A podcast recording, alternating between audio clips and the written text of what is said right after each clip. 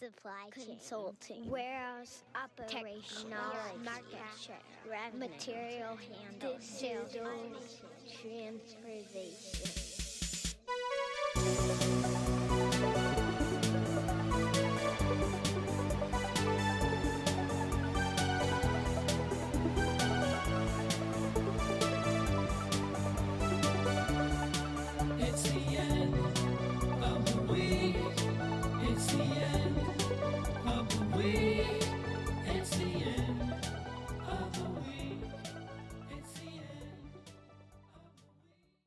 The end of the week, It's the end of the week. and someone has stolen my chair. Yeah, that's all right. First time it ever happened. It's actually, you know, we have we have a um, uh, a media advisor uh, because one of the parents in our network actually was a major TV producer for, and he has told us get rid of the swivel chair. The swivel chair's death. And This one? He's right. Not yeah, exactly. See, it's, it doesn't make for good for good uh, viewing. distracting. Um, but uh, Sabina, welcome to Thank the you. show. Uh, hi, David. hey, Charles. nice to see you. you know, people may wonder who is Sabina. So why don't we start there? Who are you? Who am I? Tell us something about yourself. Something, something fun, like my favorite No, color. it doesn't have to be fun. I don't think you. I, I when people ask, I never try for fun because it's it, Okay. uh, it's too intimidating. Let's see. Um, I guess from a professional side, I graduated from McGill with a degree, uh, a bachelor in software engineering. Um, and since then, I went back to McGill, but I'm doing a certificate in data science and machine learning. Oh, that's and I've been at LIDD since I graduated. So for the past few years, I've been a software developer for the Dynamics team. So I'm working in, on um, Matthew's team with Hendrik. Yep. and you love it. Of course, yes. It's very fun. I love the challenges. Great. Yeah. Uh, a Montrealer. Uh, yes. Born in Romania, but Born I've Romania. been here since I was very little, so I'm pretty much a Quebecer slash Montrealer. Yeah. What part of town? Um, Hochelaga Maisonneuve, but now I live in the Sud-Ouest, Oh, more wow. Verdun. Why I did you move? I thought uh, like My Hochelaga Maisonneuve parents has all the great restaurants. Oh, your parents. You live Yeah, with your parents. No, my parents moved when I was little. They moved to the suburbs, and I didn't like it, so I Oh, came back to I Montreal. get it. I get it. Okay, okay, okay. So now you live in the southwest. Yes. Are you liking that? Yes, I love South. Oh, that's wonderful. All right. Well, enough uh, uh, uh, chit chat. Let's Mhm. get to the topic. Yeah. So a few weeks ago, you gave a presentation at one of our all hands meetings. Yep. Personally, and I think everybody uh, uh, was like was gripped with Mhm. interest. It was a really great presentation. Thank you. And this is why we've invited you on here because I think if you think about it, you know, we have an enormous audience. You know, thousands of people are, are, are tuning in uh, weekly to hear what we have to talk about. And um, if you can imagine, let's pretend you're me, right? Gray haired, old, I can't make the printers work, uh, I can't make a coffee Mhm. machine work. And when I was a kid, do in supply chain consulting, and we would get onto these projects, uh, and you'd look at the the, the the the IT landscape, the technology landscape was very different.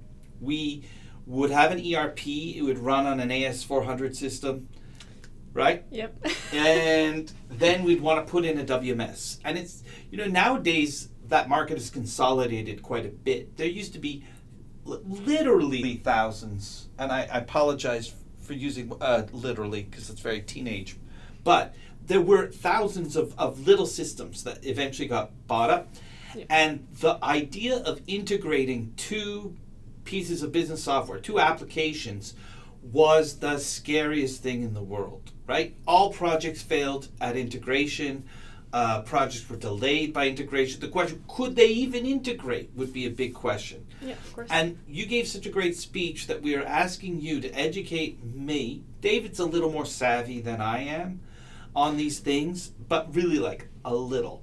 And I can fake it. yeah, right. and and it was I would love for you to give, you know, the old ladies and the old men in the business a quick uh, uh, you know, lesson on integration and what what does it mean today and, and where does it come from? Yeah, of course. I think uh, today that's what we're going to talk about. We're really the goal would be to really dig in on what is an API, what does it look like, because a lot of people hear this and it's like API, cloud, and you don't really know what that means, Exactly. what that looks like. right? Exactly. So, and it's very important to understand since honestly everything depends on web APIs nowadays. A hundred percent. So, So what happened first before the world of APIs? What what Yes. were we doing to integrate two systems? So I guess um, what I said during the all hands was a good example of kind of like an old, you know, I wouldn't say legacy because it's still used today, but an old protocol called FTP. File transfer protocol. Yeah, that stands for File Transfer Protocol. So this was invented and started to be used in the 70s. And just, you know, on a side note, APIs are also a very old concept, but th- what we know as modern APIs, which are the web ones, have only really started to be used widely in the 2000s. Okay. So a big difference, right? Going from FTPs that existed before the modern internet to now web Right. APIs, which the whole web depends on, right? So let's touch on what was the FTP. Yeah, so the FTP, um, what it is, is you have a system, right? We talked about Demandcaster specifically, but it could be anything. And these systems rely on file transfers to exchange data with other systems. And if I can stop you, because so you put an image in someone's head, which is let's take a very classic example of a purchase order. Yeah. So I have a buying department. The buying department creates a purchase order to purchase a pallet of bottled water. Doesn't matter. Uh, from a vendor. And that purchase order was created, is created in the ERP. Yep. Now, down at the warehouse, which could be hundreds of miles away from where that person created it, the warehouse needs that purchase order in order to do a receipt. I have to receive against a purchase order. Yep. So, what the file is created in the ERP and has to then be FTP'd file right Yep. to the WMS. Yeah, exactly. So if let's say you had two systems, both your ERP and your WMS use FTP, which is great, right? They can communicate with each other. You could have somewhere in between them this server where the ERP could create the file and dump it in the server, and then the WMS can then pick it up, read it, and then you know update some data over there, and vice versa. Really, it's actually there's a phys- would be a physical server between them. Yeah, pretty much. So that's Mhm. That's what's know that. important with fi- with uh, FTP, and in the case of DemandCaster, is the same thing. They the Mancaster, the software relies on having this this server that exists somewhere. It could be a virtual server. It doesn't matter. It could be just someone's computer, but it relies on having a folder somewhere where it points to and having like a text file or a CSV or something of the sort that it can read. The, Directly okay, a little sideline, and this is why these things go really quickly. Yeah. What do you mean a virtual server? Oh, uh, that can be a whole other topic. Just make it up. Give me So- a thirty seconds. Uh, essentially, you can host virtual machines, which are just like temporary machines that exist in the cloud. It's it's it's like um, instead of having like your classic physical computer, you could pay, for example, Azure to create this fake machine that they host on their service for you to use. And when you don't need it anymore, if you stop paying for whatever reason, But- they just delete it. The fake machine is It- sitting in a machine. Yeah, exactly. You It's a get a- machine in a machine. You get a, a portion of a machine. Yeah, exactly. Yeah. You get a small portion of a machine that they. All right. This is this. Okay. Let's get back to So I'm actually know more than you, not I- just a little bit more actually. on on this. Yeah, yeah. a hundred I'll percent. explain it that. But FTP is what we use when when we founded LIDD. FTP is Of how course, I, I that I know. we would get client data. Yeah, but now Yeah. let's just say I, I remember we did a project. We were putting in a WMS, uh, and uh, these guys were brilliant. It was a, a major convenience store chain down in the U.S.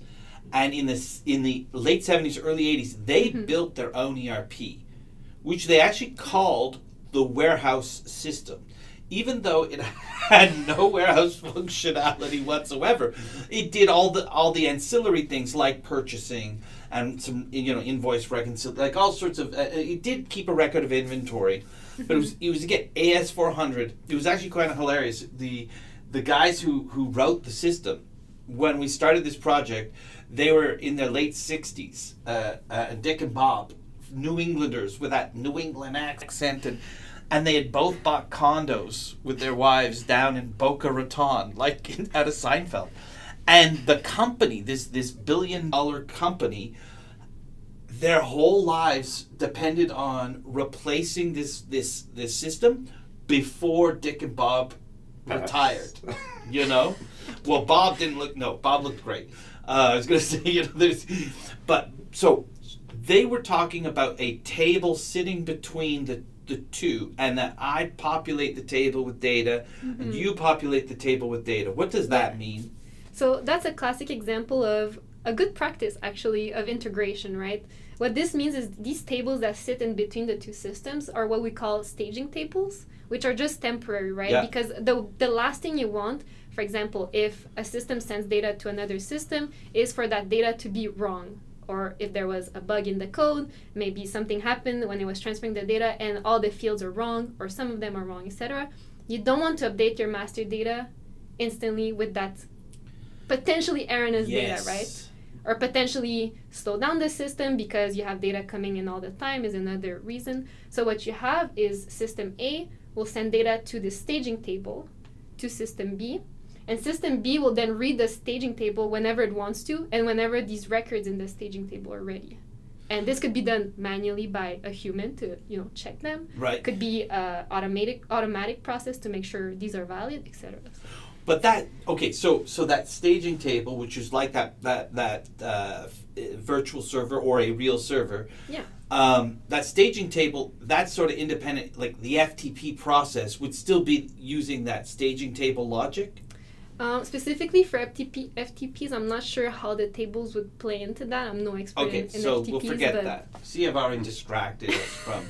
I just it just uh, dawned on me. Uh, uh, okay, so so back to this. The original, or not necessarily the original. You said APIs have been around a long time too, but the the ubiquitous original uh, way of integrating was uh, was the FTP, which is literally sending flat files or some Yep. formatted files to some staging ground between the 2 Mhm. uh, and then and then onwards to the Exactly. and then all of a sudden as you said in the year in the 2000s comes the API the, Yeah. the rise of the API do you, you know what an API means Uh, programming interface. Uh, the A- application, application. programming Interface. interface we only I know only because I looked it up right before I walked in Mm. But for years we, and I know what APIs are when you say API you're talking about integration Yeah. okay so tell us a bit about APIs Yeah, so APIs, let's see. Um, I guess the history of APIs, we can start with that. yeah that would be great Um, they were started to be really popular in the 2000s for a very simple reason because the web was starting to be popular as we know uh, the modern internet. And um, websites needed a way to display lots of data to users and also be able to do fun things like little widgets right? Like how are we able now to put pictures on websites? Well it's because they're hosted somewhere and you essentially call with api like hey i want image number 1100 whatever to be displayed on my website. So then there's an api that connects little things on websites like images or you know uh, shopping carts or just items on a shopify website for example. And in the 2000s we saw a big rise in ebay amazon and all these other you know big tech companies that needed a website to be able to show a lot of things to a lot of people on a multitude of platforms. It could be you know web and then later on became the mobile phone and maybe you know the tablets and then android and ios. All of these different devices needed a way to all retrieve the same data but uh, with different uh, front facing uis right? And so developers were like how do we do this? And then came the apis because apis are a very simple way to connect your database to this front end slash ui um, of the client. And I mentioned the mobile phone, but I think the you know the the rise of uh, modern modern smartphones are probably the biggest reasons that APIs are so popular today, because you know when they came out, mobile phones. I don't know if you remember, they had very, very little space, very little bandwidth. You're asking us if we remember. remember. You were there. Where were you? You were, I was there too. you well, I'm not that four young. years old. but it's been a while, right? And you, we forget where where they were at the beginning, and um, they had very little pro- processing power as well. So what we did is um, build these APIs, right? There was another server somewhere that was taking care of um, storing all the data, storing all the you know processing. Maybe it could run some processes, some calculations, and what your phone did was just send an API call to this database and be like, hey, calculate this, or do this, or show me all this data, show me all these pictures that I cannot store on my phone, but I still want to see in my you know Google Photos app or whatever. Well, you know, okay, so now I, I have an image of what you're trying to describe, or not, Yeah. that you're describing beautifully. You're not trying, you're describing it. But here's my image, and you tell me if I've got the right idea. Yeah. If I think of Instagram, okay, uh, let's say David and I are both access Instagram at the same time. David goes to my Instagram page, like, Yep. you know, and looks at a picture, you know, he spends a lot of time looking pictures of me, looks at a picture, uh, but you know, I post something. Here I am, hi, look at me, I'm wherever. And, and, and, and there's a picture of me. I actually don't put pictures of me because not something anyone wants to see. But so so you access it from your Instagram feed. You go to me and you access that picture. At the exact same time, I might be doing some cleanup of my um, my Instagram account. Yeah. So I actually could be looking at a little thumbnail or a smaller version of that same picture at the exact same time. And your point is, it's not like the data for that picture is sitting on my phone and on David's phone at the same time. Exactly. It's that those two views are accessing via API the same single bit of data sitting in a in a database of Yeah. which is my picture. Exactly. I think that's a great example. I mean, Instagram, when you download the app, it doesn't download all of the entire database of Instagram, right? Ex- right. It doesn't download anything, actually, it just downloads the actual app with the little buttons and like the coding of the buttons, and that's it. Is, is it the same thing as we even he, use software here where we talk about the client Yeah. and uh, I don't even know what the other side would be, but what resides on the on the server. So multiple pl- people can use the same software at the same time, but what they have on their computer is referred to the client. Is is that client using API to then be able to yeah, Exactly. process? Most likely it is API. I'm guessing if it is on the browser, it's some form of, of APIs because that's what most browsers use. But yes, Okay, great. I think I've got the image. It's a good image for me. I'm just for me, simple-minded me. I'm going to use that picture of of me. David spends a lot of time looking at it. I occasionally look at it from different views. It's actually the same data, but the API is what's calling it to present it in different ways because we're looking. So now, exactly. um, you said something a few weeks ago. You were talking about APIs sitting outside of the software. Yes. What does that mean?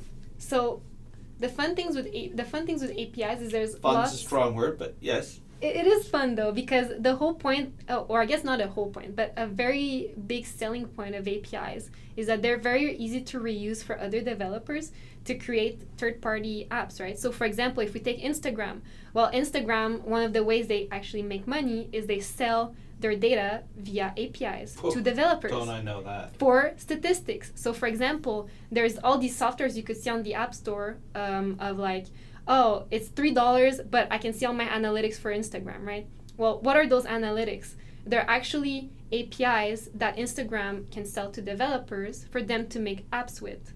For example, to do things like statistics of your uh, Instagram feed or of all your accounts if you're a business and you own multiple accounts. Um, so those are APIs that are made for the public, but they're not free, of course, but they could also be free. And uh, developers, anyone that has a key, anyone that pays, can then use those APIs, plug them in an app, and just do whatever they want with it very easily in just a matter of minutes, honestly. And this is kind of key because when we start going from the FTP world to the API world in a business application Yeah. world, that actually makes a difference, right? Yeah. So what? It because the concept was the uh, in the FTP world, the integration actually is built into the core of, of the software. So the ERP has software embedded in it that Yeah. is uh, that deals with integration, and so does the WMS. And now that isn't. There's a layer on top of both that's managing it through APIs. Exactly. So, like I, like you said, the FTP, yes, the the softwares that usually use FTP, it is built into them. They rely on having this server or this this thing between them and the other app to be able to read. And whatever is on the FTP server, like was mentioned, I think by David Grandmaison at the last All Hands, is that these servers they don't know who put that file there on the ftp server. They cannot respond. If there's an error they can't tell you know business central for example or whatever software put that file there that hey there's an error. They're completely dependent on that server existing and having accurate data. Whereas for apis the fun thing is um, not only can anyone use them but pretty much anyone can build apis on top of an existing app if it's allowed. For example business central we could actually build our own api endpoints. That's it. On top of Business Central that can send specific data. If I want table XYZ with only like uh, with 10 fields, I can do that very easily. I can build that for me, for my clients, for whoever. Right. You don't need a I don't need Microsoft, programmer. Call them up and say, "Can I have permission?" Exactly. Or could you just do this for me? They give you permission to write that interface Yeah. so that the speed of uh, deployment in the in the world across everyone who might use Microsoft products is that much faster, which Exactly. makes it that much more powerful a, a, a tool for us because we have that. That's exactly You, it. you, can- you, you understand, I know, but I just want uh, uh, like he knows it better than me. But can we just sort of reformulate that so it's Well, I, clear in everyone's head? I was going to try an analogy. yeah. and I'm not very good at analogy, so I'm gonna try. In like right now, obviously everything's streaming and you uh, on TV to consume video. But before that, uh, if it's a, a VHS or a disc or a, a, even a gaming console, you had a cable, the HDMI. But even before that, like that TV has, you could have all these kinds of connectors. Uh, the TV made available so that you can plug any any kind of machine that would feed then video into the TV. Is, is that kind of uh, where you could say, well, the TV makes I, I make all these ports, these op- these gates uh, available so that the outside world can connect on their own, uh, on their own. You mean for FTP or for API? I mean for API. API. for APIs, uh, I'll even go a step further, and API would be more like a, a universal key. Yeah, well, that I think. Okay, did- okay, yeah, fair enough. Yeah. Actually, I think your analogy is perfect. It's a very good illustration because I think that's the point, right? Yeah. That if you think about it in the land of the FTP, so first you're a prisoner when you say, "Oh, I'm going to integrate these two systems." Well, uh, now I'm a prisoner to who's allowed to develop within these two systems. They're the only people who can touch it. So just on a human resource basis, I've got this Limitation. constraint. Uh, and, and, and cost and uh, and timeline and does it work? Risk you know, and yeah. all sorts of things. Then there are limits to. I think that's where your plug analogy is great. Like you know, even if you have uh, every every plug you ever want, you only have three of one, so you're limited to three of this. Yeah. And but then when I go to streaming, I can effectively stream. That is Anything goes through. the internet is the universal plug into the television now. Mhm. Okay, very fascinating. So now tell me about SOAP and REST. What do I need to know? Okay, so um, I guess before we go into that, Okay. I'll just mention briefly what does an API even look like because you can actually look at that. That's a good right, question. Physically, so that's important to understand then what SOAP and REST are. Um, and an API is really just it looks like your URL in your browser, right? It's HTTPS, and then there's characters, and at, at the end you could have like a slash customers if you want to get your customers, or slash sales orders, and then that API. So it's a programming language that looks like the, what we write on, on for web addresses. it's not even a programming language. Um, to use an API, you really just need that URL, and that's given to you by whoever made the API, like Microsoft or whatever. And then you can just plug that in into your browser or another software you might have heard of, which is called Postman. So if someone mentioned Postman, that's what it's for. It's to look Mhm. at APIs. You plug that in there, you click send, and it will give you a list um, of what you want, right? If you want all your customers, you do slash customers, and they will return to you a thousand records of all your customers.